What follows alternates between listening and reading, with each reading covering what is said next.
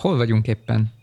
1935. október 30-án az Ohioi Daytonben. A kifutópálya és a hangárok, amit ott a távolban látsz, egy Wright Field nevű repülőtérhez tartoznak. Az amerikai hadsereg itt teszteli az új gépeit. És mi az a hatalmas tömeg ott a kifutó szélén? Megfigyelők, a Douglas, a Martin, illetve a Boeing cégek mérnökei, meg katonák a hadseregbe. Egy tesztrepülésre érkeztek, ahol eldől, hogy a három cég közül kinyeri el a 98 kötője 201-es pályázatot, amelyet egy új hosszú hatótávú bombázó fejlesztésére írt ki az állam. És azok ott a prototípusok a hangár előtt? Mhm, igen. Ú, hát ha, ha fogadnom kéne, én a harmadikra tenném a pénzemet, mert a másik két gép gyakorlatilag játékrepülőnek tűnik mellette.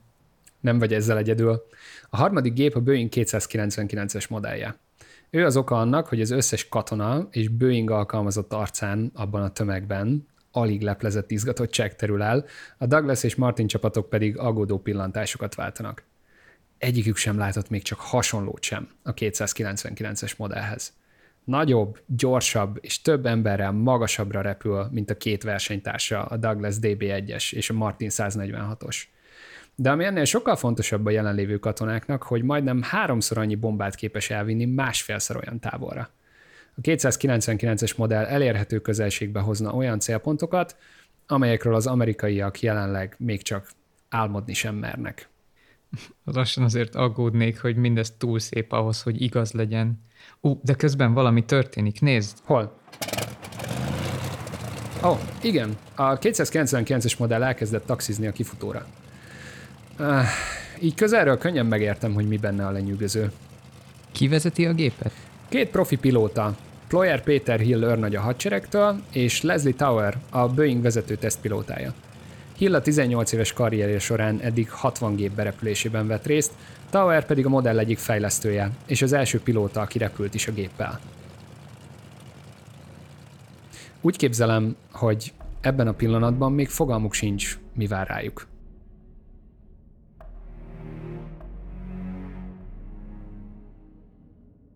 A gép elfoglalja a helyét a kifutópálya végén. Egy lélegzetvételnyi szünet, majd Hill előre tolja a gázkart, a motorok felbőgnek, a behemót pedig meglódul az aszfalton, az ülésbe préselve a két férfit.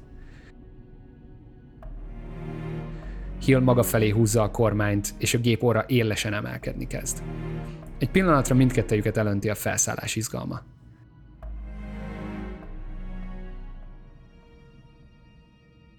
Aztán ez az öröm először értetlenségbe, majd pánikba vált. Valami nincs rendben. Érzik mindketten, de a műszerekre pillantva egyértelművé is válik. Az emelkedésük szöge túl meredek.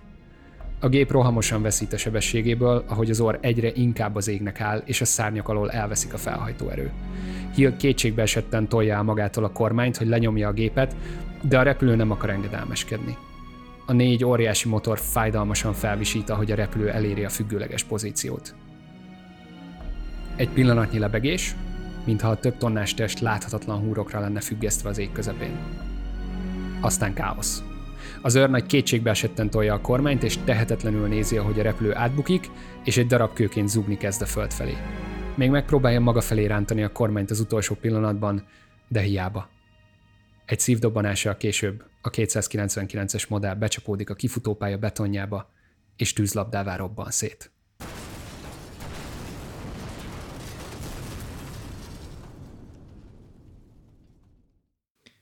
Túlélik ezt? A két pilóta nem.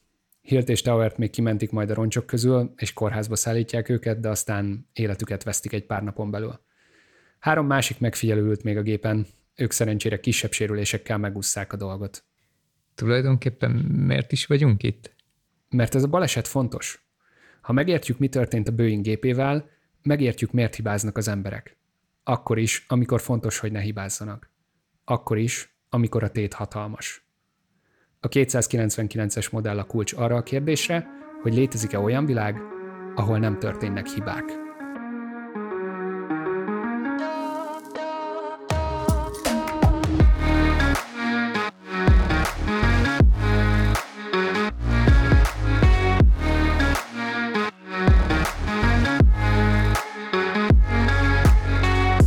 Engem Freisinger Ádámnak hívnak.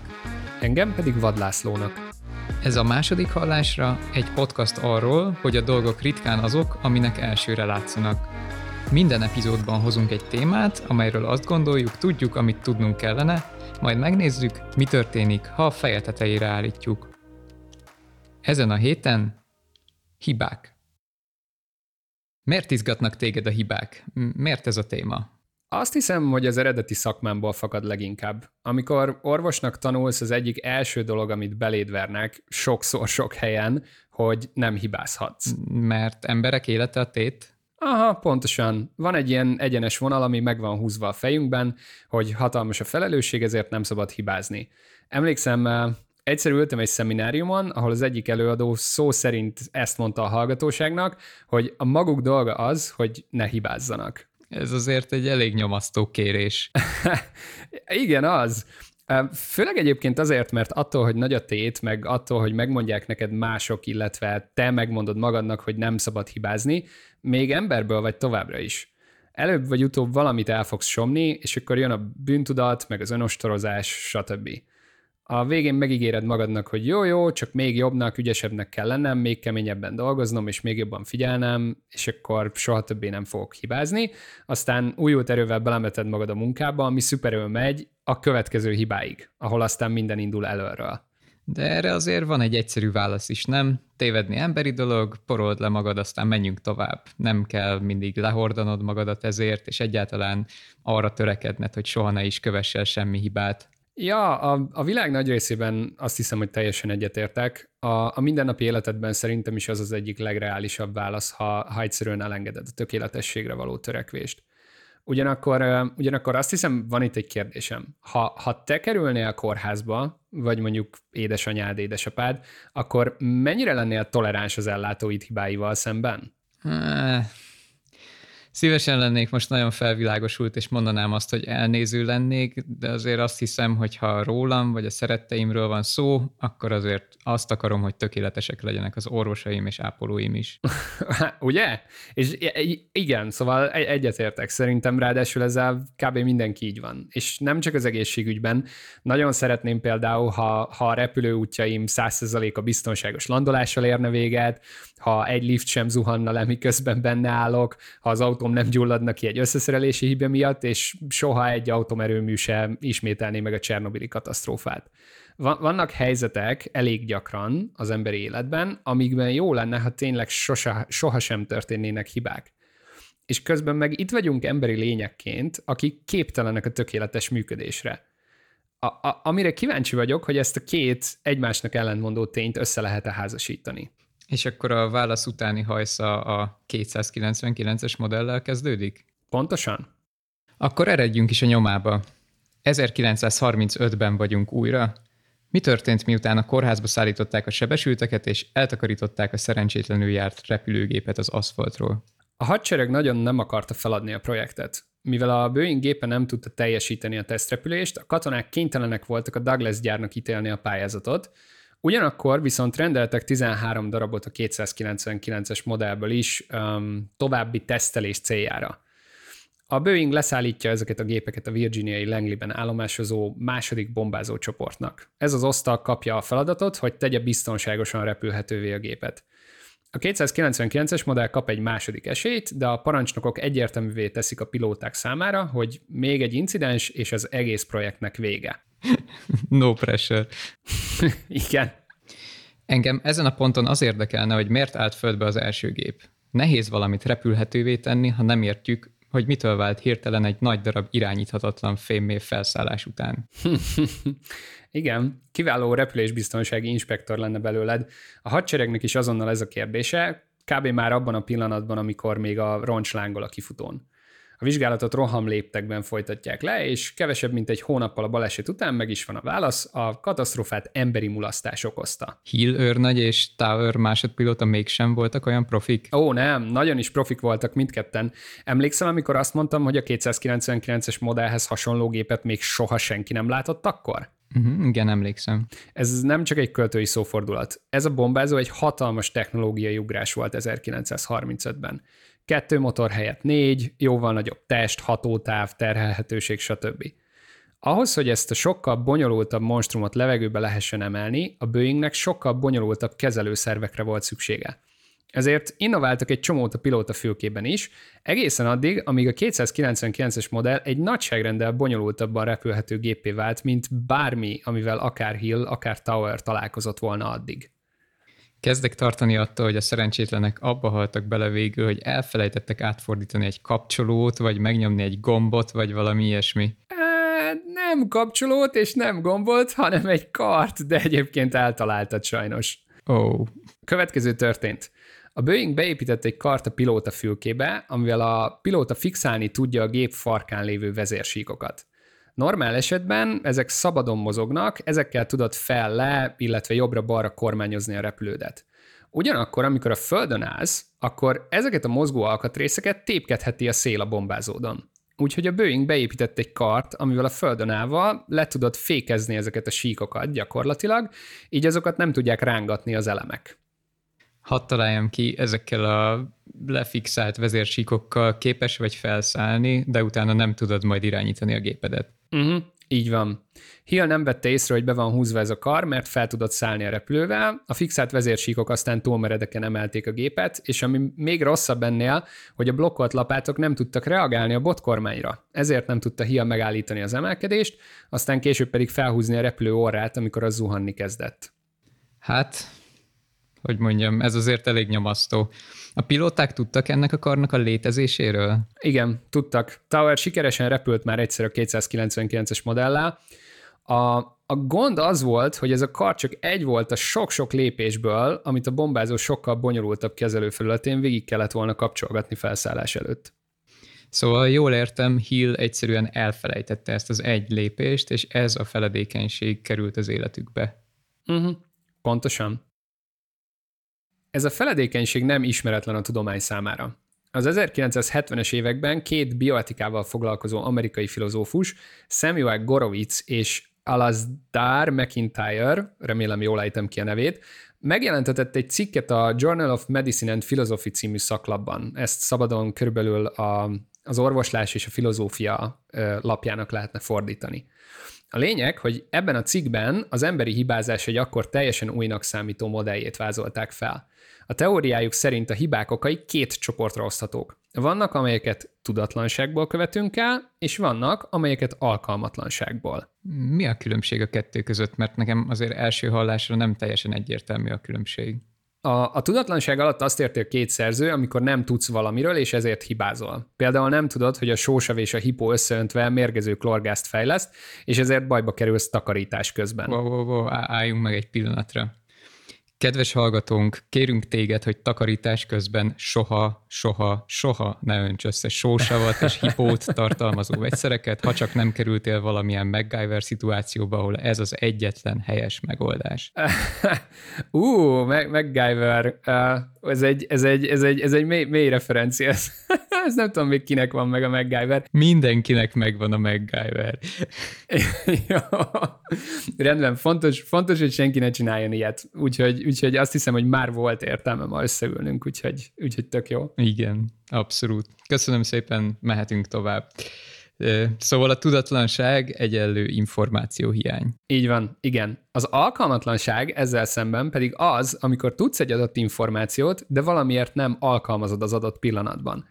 A, a legegyszerűbb példája ennek, a, amikor, amikor egyszerűen elfelejtesz valamit hozni kenyeret a poltból, lecsavarni a gázt a kész kemény tojások alatt, vagy kiengedni a vezérsíkokat fékező kart a prototípus bombázódban.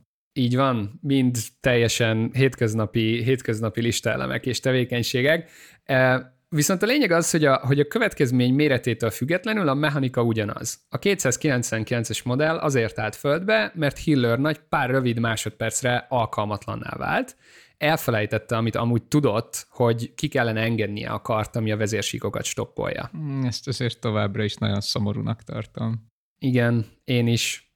Ha, ha ez esetleg megvigasztal egy kicsit, Hiller nagy nincs egyedül az alkalmatlanság problémájával. Gorovic és McIntyre a két tudós, akiknek a nevét az előbb és most újra valószínűleg lemészároltam. Szóval a két tudós még egy érdekes megállapítást tesznek a cikkükben. Azt állítják, hogy még az emberi történelem nagy részében a hibáink a tudatlanság kategóriájába tartoztak, addig a 20. század második felétől a mérleg nyelve rohamosan billen az alkalmatlanság felé. Mit, mit gondolsz, miért van ez így? Ó, ez egyszerű, ezt még az is tudja, akinek esetleg a MacGyver nem volt meg. Hát hiszen régen minden jobb volt. Nyilvánvalóan, természetesen régen minden jobb volt, de ezt az univerzális igazságot félretéve mi a tipped? Azt hiszem, azt mondanám, hogy az első és aztán a második világháborúval a tudomány és a technológia robbanásszerűen fejlődni kezdett, úgyhogy egyszerűen a világ sokkal-sokkal bonyolultabbá vált. A 16. században sokkal nagyobb esélyed volt arra, hogy fejben tartsd a szakmát csinyát, binyát, mint mondjuk most. Szóval az a tippem, hogy nem mi butultunk el, hanem a világunk lett sokkal komplikáltabb körülöttünk, amit az evolúciónk egyelőre még nem tudott lekövetni. Mm-hmm. Kiváló elmélet. A Gorovic és McIntyre is nagyon hasonló következtetésre jutottak. A növekvő alkalmatlanság okát ők abban látják, hogy amiben ezek szerint te is, hogy az egyre növekvő tudásanyagunk meghaladta a képességeinket, vagy más szóval egyre több problémánk válik bonyolultá. És itt kell egy utolsó puzzle darabról beszélnünk, hogy megértsük, miért állt földbe a szegény, 9, a szegény 299-es modell. Felkészültél?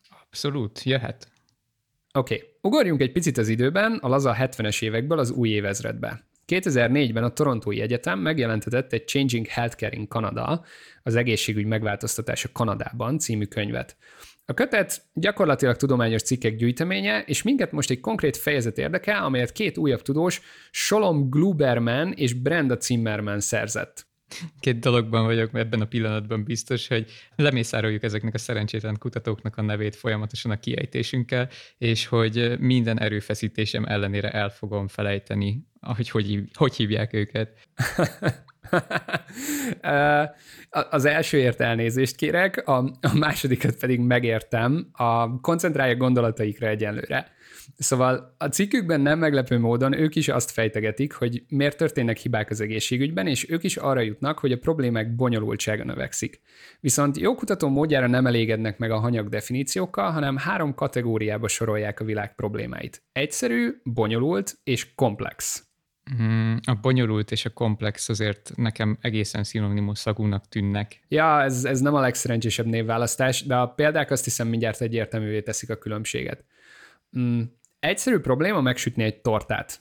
Bonyolult fellőni egy rakétát az űrbe, komplex pedig felnevelni egy gyereket. Egy torta recept az belátható mennyiségű lépésből áll, amelyek egyedül végrehajthatóak, és ha követed a receptet, az eredmény mindig ugyanaz lesz. Egy rakéta fellövésén több ezer ember dolgozik, de itt is van egy kitalálható recept, egy tervrajz idézőjelben, vagy igen, szóval egy tervrajz, amit ha követünk, a fellövés mindig sikeres lesz. A komplex problémáknál azonban, mint a gyereknevelés, az egyszeri siker nem garantálja a következő sikert. Nincs recept, nincs tervrajz, minden gyermek egyedi. A különböző szintű problémák különböző szintű eszközöket és stratégiákat kívánnak, ha meg szeretnéd őket oldani. Akkor, ha jól értem, Hill őrnaggyal és Tower másodpilótával az történt, hogy egy bonyolult problémát, az új bonyolult bombázóval való repülést egy egyszerű problémákra bejáratott eszközparkkal próbáltak meg megoldani. Ez vezetett a pillanatnyi alkalmatlanságukhoz?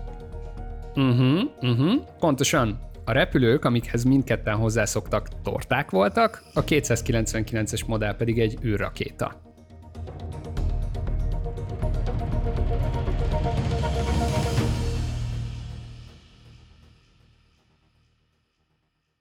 Rendben, tehát ott tartunk, hogy Hill és Tower az életüket vesztették egy pillanatnyi alkalmatlanság miatt. A Langley-ben állomásozó bombázó csoport pedig megkapta a feladatot, hogy tegyék repülhetővé a gépet, és akadályozzák meg, hogy még egyszer ilyen baleset történjen. Hogy álltak neki ennek a munkának? Felismerték ők is azokat a dolgokat, amikről eddig beszélgettünk? Azt mondtad, hogy ezek a tudományos cikkek a 70-es meg a 2000-es évekből származnak, nem? Uh-huh. Igen, de, de a pilóták, ha nem is tudományos igényességgel, de meglepően felvilágosultan nagyon hasonló következtetésekre jutnak. Megértik, hogy a 299-es modell sokkal bonyolultabb, mint bármilyen eddigi repülő, és azt is leszögezik egyébként, hogy hiha borzasztóan képzett volt, tehát ha ő elfelejtette a kart, akkor ez, ez tényleg, tényleg bárki mással is megtörténhetett volna. Na, ezzel a gondolattal azért rendesen meghaladták a korukat. Aha, igen. Némi tanakodás után arra jutnak, hogy ha a probléma az emberi memória végessége, akkor ezt érdemes valahogyan aládúcolni.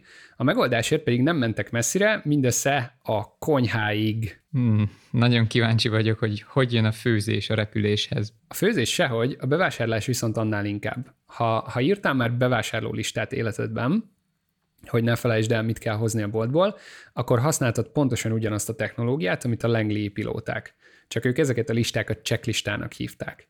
Összeültek a Boeing mérnökeivel, és négy ilyen checklistába gyűjtötték össze a, az összes lépést, amelyet végre kell hajtani, hogy a repülő biztonságban legyen a különböző fázisokban. Lett, lett listájuk a felszálláshoz, a, a repüléshez magához, amikor a gép a levegőben van, a leszállás előtti percekhez és a, és a leszállás utáni teendőkhöz is külön.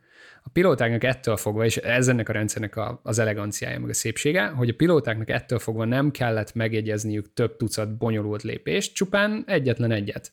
A megfelelő pillanatban elő kell venni a megfelelő checklistát, és végig kell rajta menni a tetejétől az aljáig. Ú, hatalmas híve vagyok a felhasználóbarát dokumentálásnak, úgyhogy ez most melengeti a szívemet. Már csak az az egy kérdés maradt, hogy és ez a terv megoldotta a problémát? Mi lett a 299-es modell sorsa? Ez a terv tökéletesen megoldotta a problémát. A checklisták bevezetése után a 12 prototípus összesen majdnem 3 millió kilométert repült incidens nélkül. A hadsereg erre a híre örömtáncot járt, és rendelt potom további 500 darabot a gépből, ami a szolgálatba állásakor megkapta a végleges nevét, B-17-es bombázó. Ő, ez az a B-17-es, amit repülő erődnek becéztek a szövetségesek? Uh-huh az a B-17-es. A legrettegettebb bombázó a második világháborúban. Így van. Oha, a történelem úgy látszik néha tényleg nagyon apró dolgokon múlik. Az amerikaiak legfontosabb bombázója pár bevásárló listán múlt. Ez valahol nagyon izgalmas. Igen, igen, látod, a bevásárló listáknak az ereje. Ja, örülök, örülök, hogy izgalmas számodra. Ez a checklista szó egyébként nem ismeretlen számomra. Ha jól tudom, akkor ma a repülésben mindenhol használják ezeket. Az a feltételezésem ez alapján, hogy ezt a 299-es modellnek, akarom mondani a B17-esnek köszönhetjük akkor. Igen, ez volt az első jó példa, de egyébként utána dicséret illeti a, a katonaságot, meg a légierőt, meg, meg aztán később a civil repülést, mert, mert a checklisták tényleg futótűzként terjedtek el mindenfelé. Olyannyira, hogy szerintem ma egyébként tényleg nem igazán van repülő, ami, ami checklista nélkül szállna fel. És ha jól értem, akkor alapvetően ez adja a repülés relatív biztonságosságát is, mert én legalábbis nagyon régen olvastam lezuhant repülőről szóló híreket.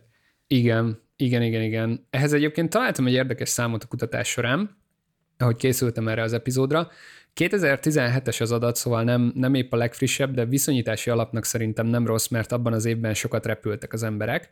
Szóval 2017-ben összesen 209 repül, repülőbaleset történt az Egyesült Államokban, amelyekben 347 ember vesztette életét.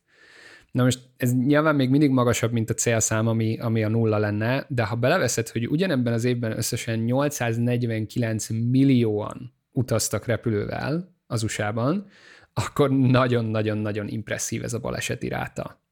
Aztán. Rendben, hadd foglaljam össze, hogy hol tartunk, csak hogy biztos legyek benne, hogy követni tudtam mindent.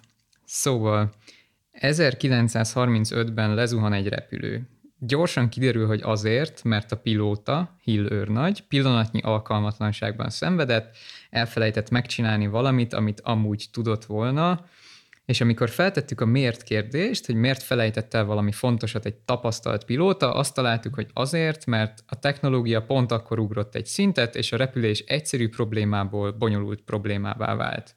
Hill egyszerű eszközkészlete elégtelen volt ehhez az új, bonyolult problémához. Ezt felismerték a pilótatársai is, akik az egyén hibáztatása helyett elfogadták, hogy az emberi agy ehhez a komplexitáshoz már nem elég, és kitaláltak egy segédeszközt, a checklistát, amelyel fel tudtak nőni az új, bonyolult feladathoz. A segédeszközt tesztelték, majd miután bevált, megosztották az egész ágazattal, a kollégáik körében a jó példa elterjedt, és ma a repülés az egyik legbiztonságosabb üzem a világon. Happy end? Happy end, és kis piros pont a jegyzetelésért, vagy, vagy nem tudom, szép, szép összefoglaló.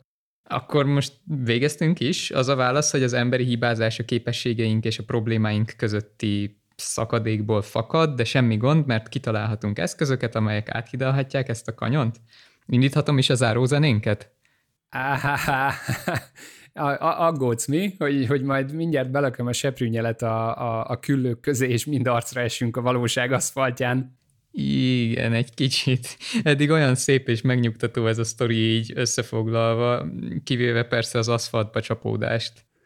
Igen. Um, szívesen mondanám, hogy itt a vége a történetnek, de, de az az igazság, hogy az aggodalmat nem alaptalan, mert uh, teljesen egyetértek az összefoglalásoddal, és aztán, ha körbenézel a világban, akkor a sztori valószínűleg nem ilyen egyszerű.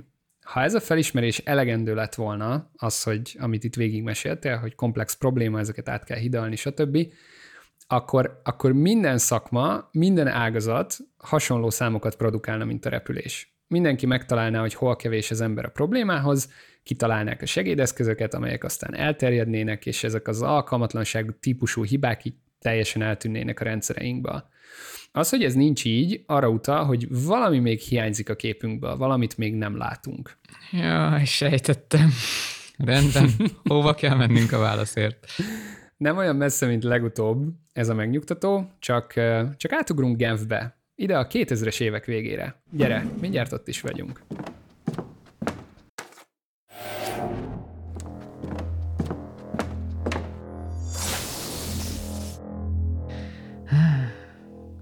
Utálom a portálokat.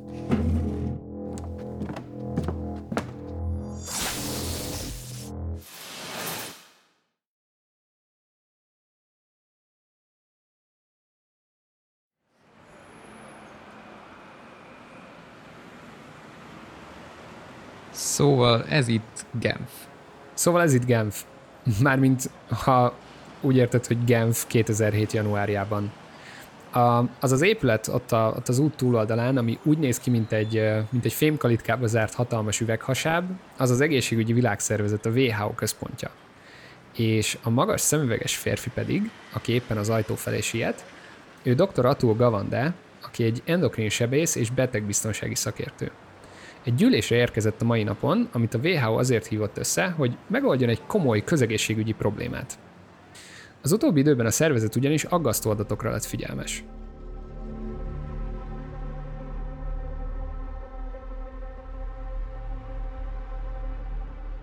A világon évente 234 millió sebészi beavatkozást végeztek ekkoriban. A WHO becslései szerint ezek 3 vagy 17 százalékában, valahol a kettő között, történt komoly komplikáció, amelyeknek körülbelül a fele lett volna elkerülhető. Ez összességében évente 7 millió embernek okozott nem kívánatos eseményt a műtétje során. Ami mind-mind elkerülhető lett volna. Ami mind-mind elkerülhető lett volna. 7 millió apró 299-es modell évente. Igen, a minta abszolút ugyanaz. Magasan képzett szakemberek, ezúttal az egészségügyi szakszemélyzet, a pillanatnyi alkalmatlanság miatt nem végez el fontos betegbiztonsági lépéseket, amelyek fontosságáról egyébként meg vannak győződve. Megint ott vagyunk, hogy egy bonyolult probléma találkozik az emberek határos képességeivel. És akkor, ha jól értem, a WHO most meghívott egy csomó szakembert, hogy találják ki, hogy mit is lehetne ezzel csinálni. Igen, sebészeket, altatóorvosokat, nővéreket, betegbiztonsági szakértőket, sőt pácienseket is a világ minden tájáról. Tényleg mindenkit megpróbálnak összeterelni, aki a problémához kötődik valamilyen módon, és ezek a szakemberek két napot töltenek együtt, és próbálják kitalálni, hogyan lehetne elkerülni ezt a 7 millió nem kívánatos eseményt.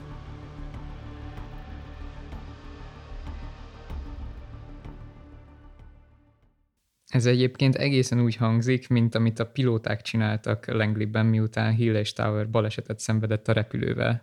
Ha, ha itt is arra jutnak, hogy csak egy jó bevásárlólista kell, akkor nagyot fogok kacagni. szóval a checklista neve, amivel előjönnek, az, hogy szép no. checklist. okay. Ó, nincs új a nap alatt, bevásárló lista mindenhova. Igen, nincs, nincs.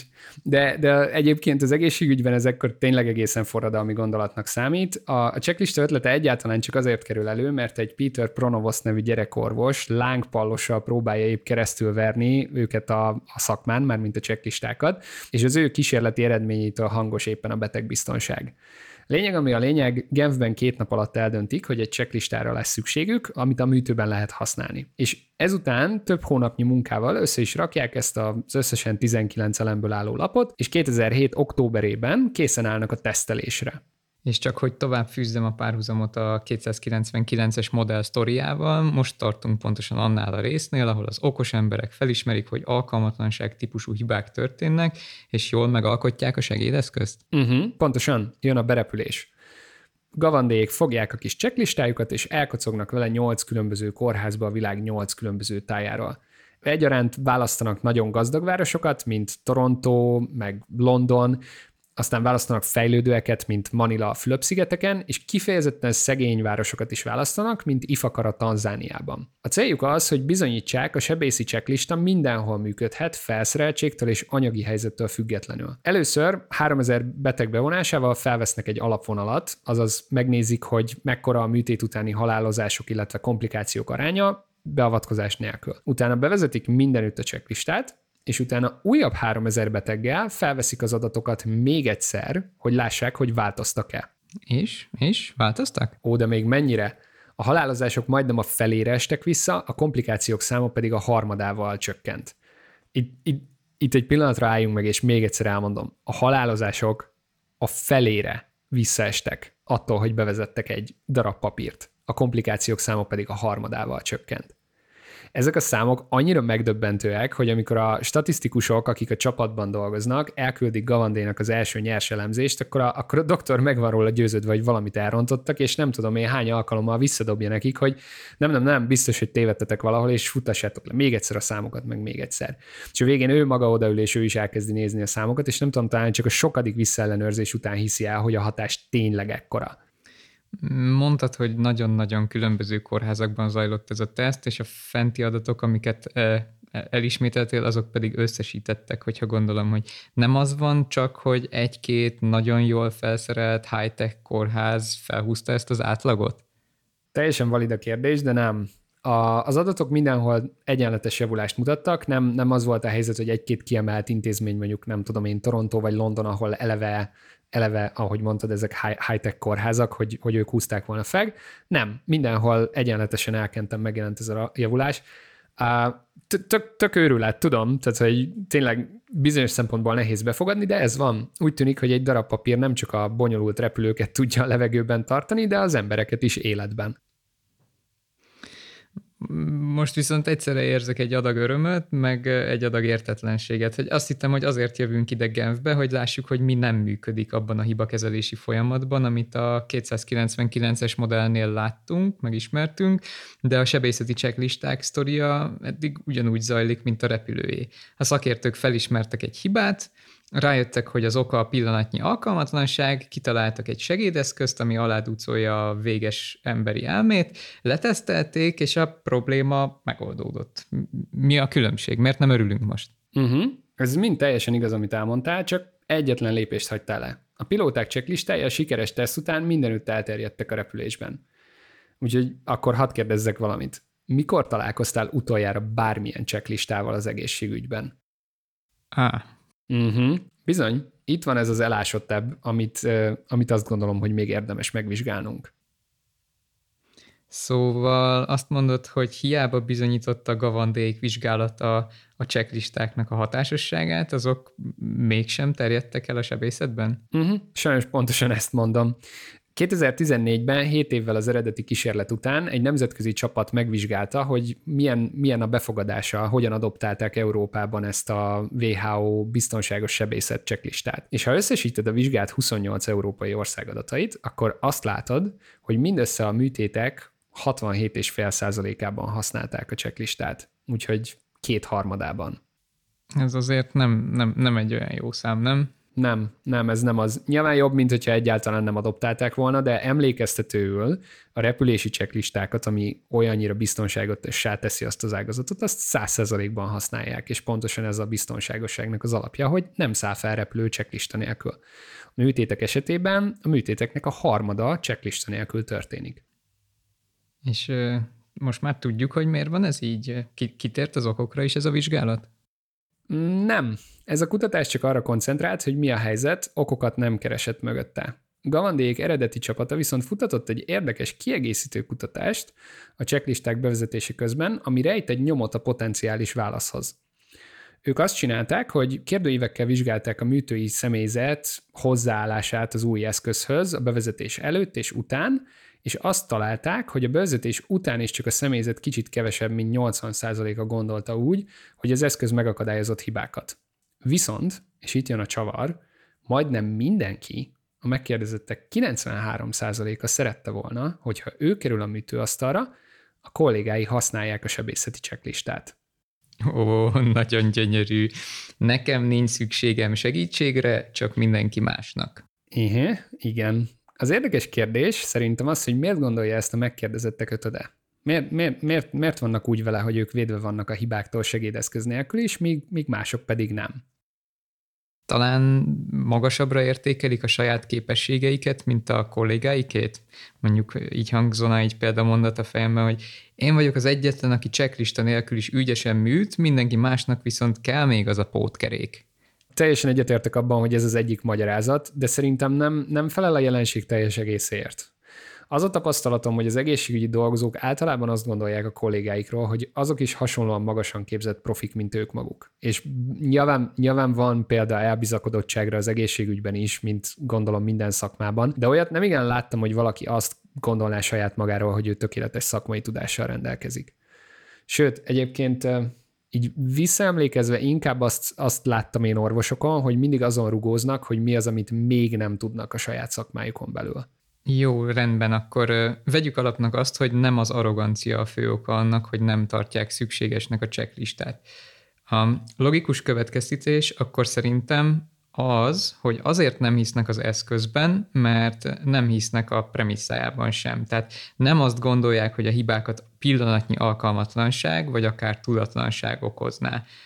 Akkor ezek az emberek szerintem valami más okot feltételezhetnek a hibák mögött, és úgy vannak vele, hogy míg őket ez az ok, és ezt hívjuk, nem tudom, Y-faktornak, nem érinti, addig mindenki mást viszont igen. Vagy legalábbis mindenki mást nagyobb eséllyel érint te, teljesen egyetértek veled, és a történetünknek az utolsó tudósa, James Reason, a University of Manchester pszichológiai professzor is egyetért veled.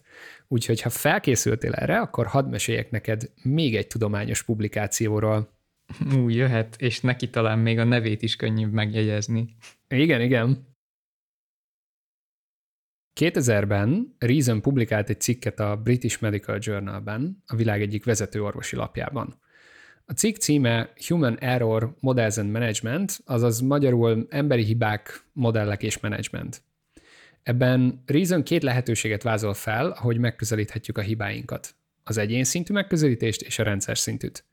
Az egyén szintű megközelítés egyszerű. A hibák oka emberi gyengeség. Valaki bénázott, amikor nem kellett volna, és ráadásul ennek az oka nem valamiféle pillanatnyi zavar, hanem, hanem negatív személyiségjegyek. Azok hibáznak, akik hányaveti, trehány, rossz alakok, akik nem figyelnek oda, amikor oda kellett volna figyelni. Az egyén szintű megközelítés szerint a hibának egyetlen egyértelmű felelőse van, a morálisan gyenge elkövetője. Mm, ez azért egy eléggé sötét világnézet.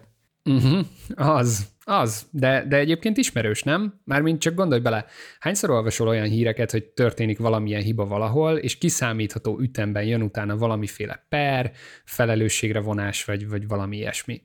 Reason is ezt írja a cikkében, de nekem is az a napi tapasztalatom, hogy alapvetően ezzel az egyénszintű megközelítéssel állunk a, a hibákhoz általánosan a világban.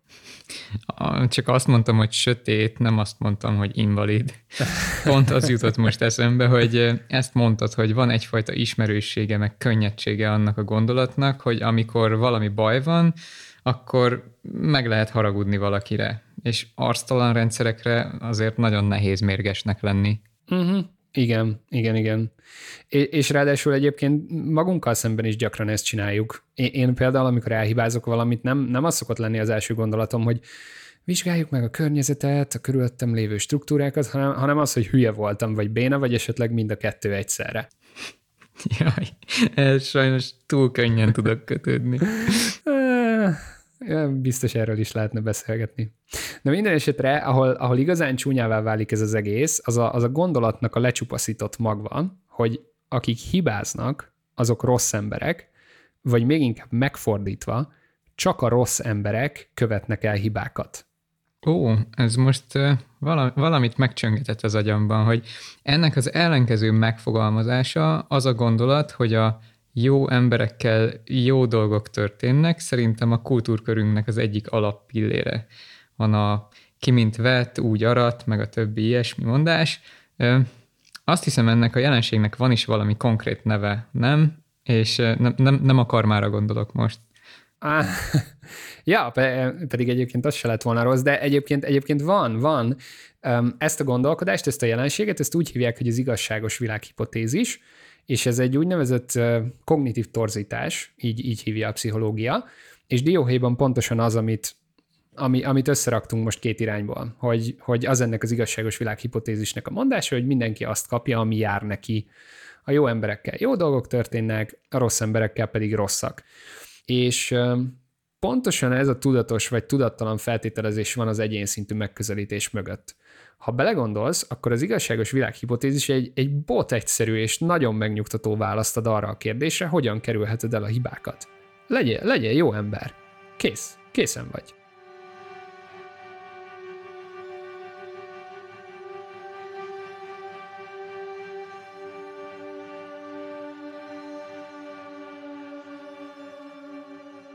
Mert hát jó emberekkel nem történnek rossz dolgok, például az, hogy hibáznának, ha jó ember vagy, akkor védve vagy minden rossztól, és fordítva, hogy ha valami rossz dolog történt veled, az csak és kizárólag azért lehet, mert rossz ember vagy. Pontosan. És ez magyarázza, hogy az igazságos világhipotézis miért nagyon elterjedt, legalábbis a, a nyugati kultúrában, mert sokkal Sokkal megnyugtatóbb ezen a szemüvegen keresztül nézni az életet, mint, mint eljátszani a másik opcióval. Azzal, hogy az univerzum alapvetően random káosz, ahol a jó emberekkel is történhetnek rossz dolgok. És, és itt jön az elméletem egyébként arra, hogy miért nem tartotta az orvosok ötöde szükségesnek a sebészeti checklistát, azután sem, hogy látták egyébként a hatását, Azért, mert nem az volt a feltételezésük, mint a Langley pilótáknak vagy Dr. Gavandéjéknek, hogy az emberi hibák oka pillanatnyi alkalmatlanság, hanem az, hogy a hibák a morális gyengeség jelei. Hittek egy igazságos világban és az egyén szintű megközelítésben. Azért nem tartották maguk számára szükségesnek a checklistát, mert önmagukat jó embernek gondolják, valószínűleg joggal, és jó emberekkel ugyebár nem történnek rossz dolgok. Ezzel szemben azért tartják a kollégáik számára szükségesnek a checklistát, mert velük kapcsolatban nincsenek meggyőződve ugyanerről a jóságról. A checklista, mint eszköz, egy igazságtalan, érdektelen univerzum random káoszára adott válasz. Ha, ha te egy törődő és igazságos világban hiszel, a checklista egy értelmetlen és felesleges valami.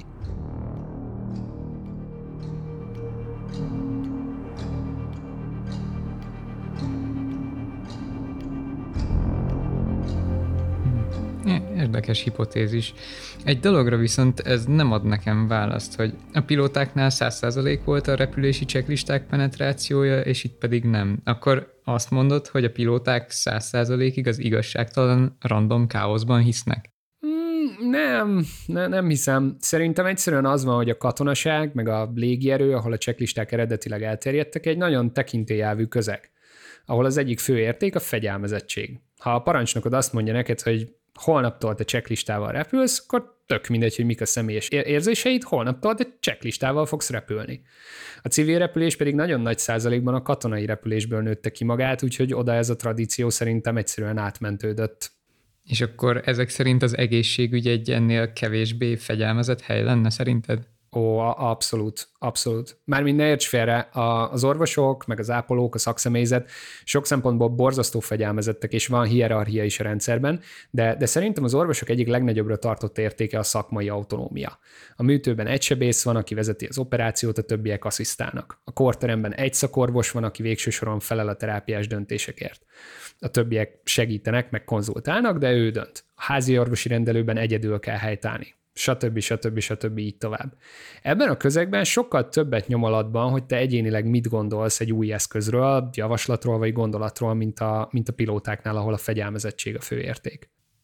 Viszont akkor ez alapján lehet, hogy inkább azt mondanám, hogy a repülés a kilógó, a kakuktojás, és a világ nagy része inkább olyan, mint az egészségügy. Aha, Ja, szerintem is. Szerintem egyébként egy hatalmas adag teljesen random mág, hogy a, hogy a katonaságnak ez a rigid struktúrája segített elterjeszteni egy legitimen nagyszerű ötletet. Hm, oké, oké. Okay, okay. Megpróbálom akkor megint összefoglalni, hogy hova jutottunk, mert most már pár, pár nyúlüreget bejártunk elég alaposan. Jó van, kérlek, tiéd a poront, csapd elő a jegyzeteidet, hajrá! Na, szóval az volt az eredeti kérdés feltevésünk, hogy miért is bicsaklott meg a sebészeti checklista sztoria ott, ahol a pilótáké viszont átment. Miért nem tudott elterjedni ez az eszköz a kórházakban igazán? Arra jutottunk, hogy a premisszánkat kell megvizsgálnunk, azt, hogy mit gondolnak az emberek, hogy mi a hibák oka, és itt arra jutottunk végül, hogy a kutatókkal ellentétben az átlagember nem a pillanatnyi alkalmatlanságot, de talán még csak nem is a tudatlanságot, hanem a morális gyengeséget tartja a hibák mögötti oknak. Hibákat csak rossz emberek követnek el, és ez pedig szépen vezet az elegáns megoldáshoz, hogy csak jó embernek kell lenni, és minden rendben lesz. Ez az igazságos világ hipotézis, amiben az a feltételezésünk most jelen pillanatban, hogy az egészségügyi dolgozók nagy része is hisz. És mivel magukat jó embernek tartják, a sebészeti checklistára semmi szükség, hiszen úgysem fognak hibázni. Az utolsó puzzle darab pedig az, hogy a repüléssel ellentétben ebben az ágazatban nincs teljes vasfegyelem és kőkemény hierarchia, így a résztvevők egyéni meglátásai erősebben érvényesülhettek és megakadályozhatták a checklista elterjedését. Hmm, mit gondolsz, kihagytam valamit? Nem, nagyon szép összefoglaló, még azt a megállapítást tetted egyébként, hogy és hogy a világnak a nagy része pedig inkább olyan, mint az egészségügy, és nem olyan, mint a repülés. Hm, valóban. Igen. Um, hogy, hogy érzed most magad? Ó, köszönöm kérdésed. Hát, keserédesen azért összességében vegyes érzelmeim vannak. Egyrészt érzem a dopamint, amit olyankor szoktam érezni, amikor félrehajtjuk a függönyt, és bepillantunk a világ színfalai mögé, ahol forognak a kerekek, és úgy érzem, hogy most na, végre összeállt valami teljesen új megértés a fejemben. Másrészt viszont szomorú vagyok, mert azt látom, hogy van egy csomó ember, aki nagyon-nagyon szeretné, hogy a világ egy igazságos hely legyen, és ennek megfelelően építi az életét, meg a stratégiáit, de közben a világ nem egy igazságos hely, és ezért ezeket az embereket újabb és újabb csalódások és sérülések érik. Igen, ezt uh, át tudom érezni a vegyes érzelmeidet. És, és közben meg ugye ráadásul még záporoznak a hibák, amelyeket ez a rakás jó, meg jóra való ember elkövet. Ja, nehéz. Um, készen állsz-e arra, hogy megnézzük, hogy mit lehetne tenni, hogy ez ne így legyen? Mm, nem. Itt, itt szeretnék megállni, Vákó úr. Persze, száz százalékig. Kérlek, menjünk tovább, mert nagyon szeretném magam kicselekedni ebből a, gödörbe, a gödörből, ahova jutottunk. Jó, rendben, rendben, rendben. Oké, okay, akkor most, hogy tudjuk, hogy mi az, ami nem jó, mi az, ami rossz, nézzük meg, hogy hogyan lehetne ezt az egészet helyre tenni, vagy mit lehetne csinálni. Az első dolog, amit érdemes elfogadnunk, hogy az univerzum random káosz jó emberekkel is történnek pocsék dolgok. Ő, azért ebben is látok egy, egy akár egy egész epizódnyi nyúlüreget, de, de most fogadjuk el. Oké, okay, fogadjuk el. Jó, a gondolat kísérlet erejéig legalábbis. Szóval, az univerzum random chaos. A kérdés tehát az, hogy egy ilyen világban hogyan lehet megakadályozni a hibák létrejöttét. Ehhez uh, James Reasonnek a fentebb említett cikk kéhez fogok, fogok visszanyúlni, ennek a második felét fogom segítségül hívni. Ha emlékszel, azt mondtam, hogy a professzor a hibák kétféle megközelítését vázolta fel. Igen, ez volt, amiről eddig beszéltünk, az egyén szintű, és a másik pedig a rendszer szintű, ha jól emlékszem. Uh-huh. Tökéletesen emlékszel. Reason rendszer szintű megközelítése a tökéletes ellentéte mindannak, amiről eddig beszélgettünk. Itt az alapfeltételezés az, hogy a hibák nem a morális gyengeség tünetei, hanem egyszerűen időről időre bekövetkező nem kívánatos események, amelyek bárkivel megtörténhetnek. Mindegyik hiba két okra vezethető vissza, az aktív kudarcra és a rejtőzködő állapotokra. Az aktív kudarc maga a hiba, amit az ember elkövet, a rejtőzködő állapotok pedig azok a körülmények, amelyek segítették az aktív kudarc bekövetkeztét. Aha, tehát a rendszer szintű megközelítés azért rendszer szintű, mert a hiba elkövetője helyett arra koncentrál, hogy strukturálisan mit tette lehetővé a hiba létrejöttét. Így van. Uh, mondok, egy, mondok egy bot egyszerű példát. Tegyük fel, hogy egy könyvelő céget vezetsz ahol folyamatos probléma, hogy időnként elgépelnek dolgokat a könyvelőid, és emiatt rossz számok lesznek lejelentve fontos helyekre. Ha egy szintű megközelítésű vezető vagy, akkor, akkor, akkor mi lenne a megoldási stratégiád? Ó, hát ezt tudom, a legfontosabb, az első és legfontosabb, hogy azonnal megkeressük a felelőst, látványosan példát statuáljunk mindenki előtt, és utána kifüggeszünk egy szép motivációs tájképet a falra, és írjuk rá azt, hogy mondjuk a, a rendes könyvelő nem hibázik, a többinek meg tilos. igen, igen, kiváló céges kultúra lenne. Uah összeszorult a gyomrom csak ettől a dologtól már az említésétől. Oké, okay, szóval ez lenne az egyén Lehet máshogy is, vagy mi? Nagyon remélem.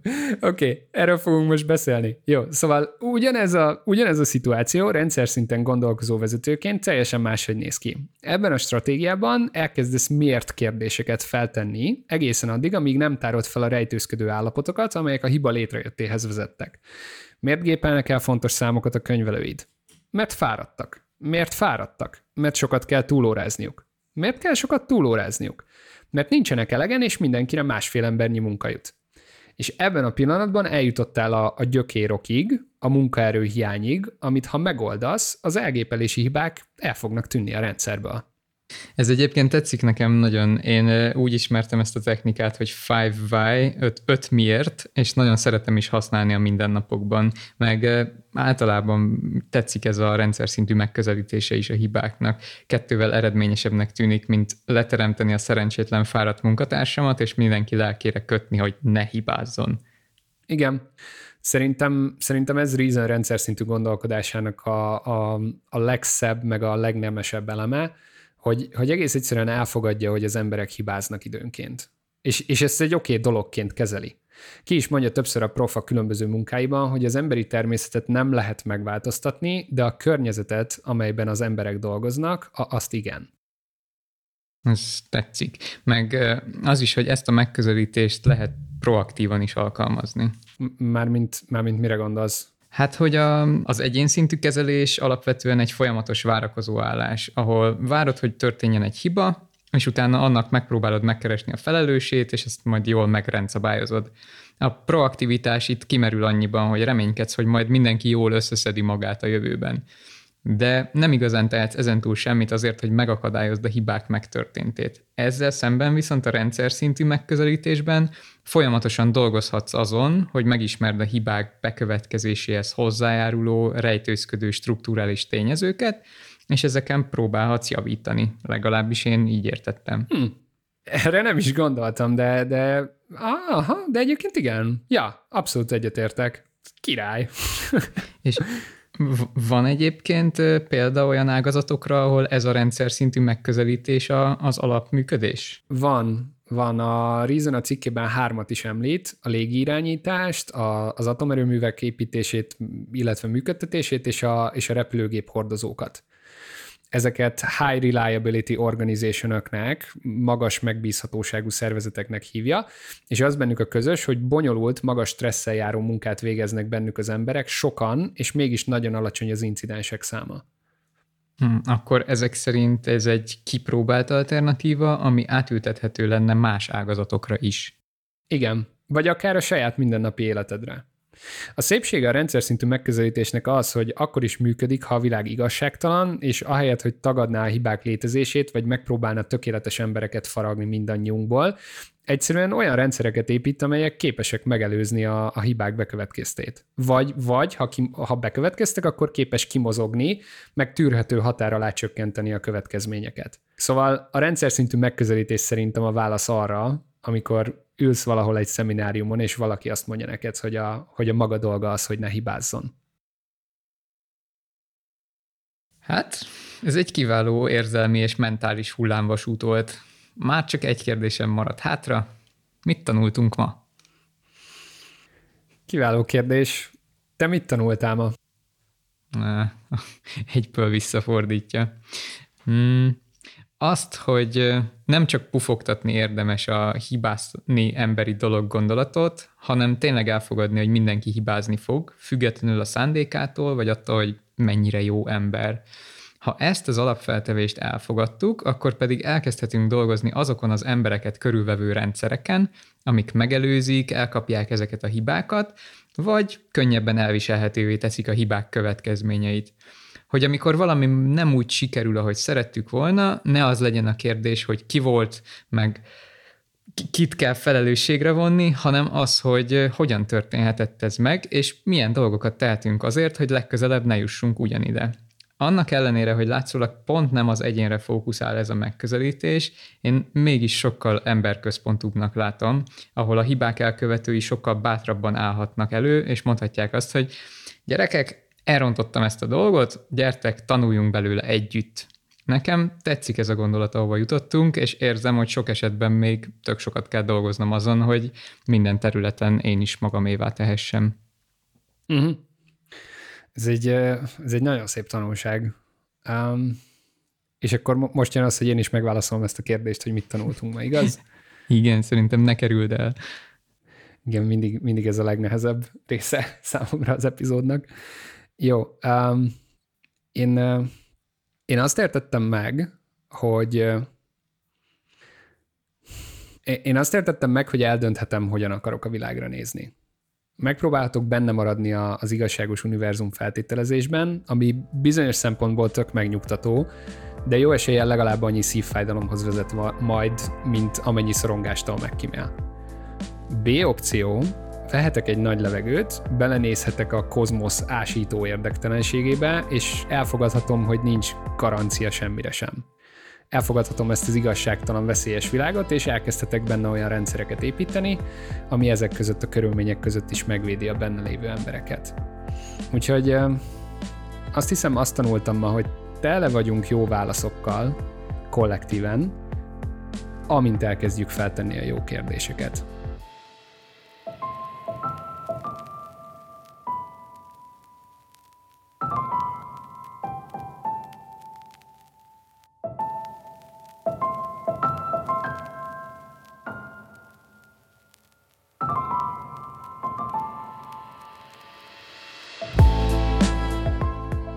Második hallásra Freisinger Ádám és Vad László közös produkciója.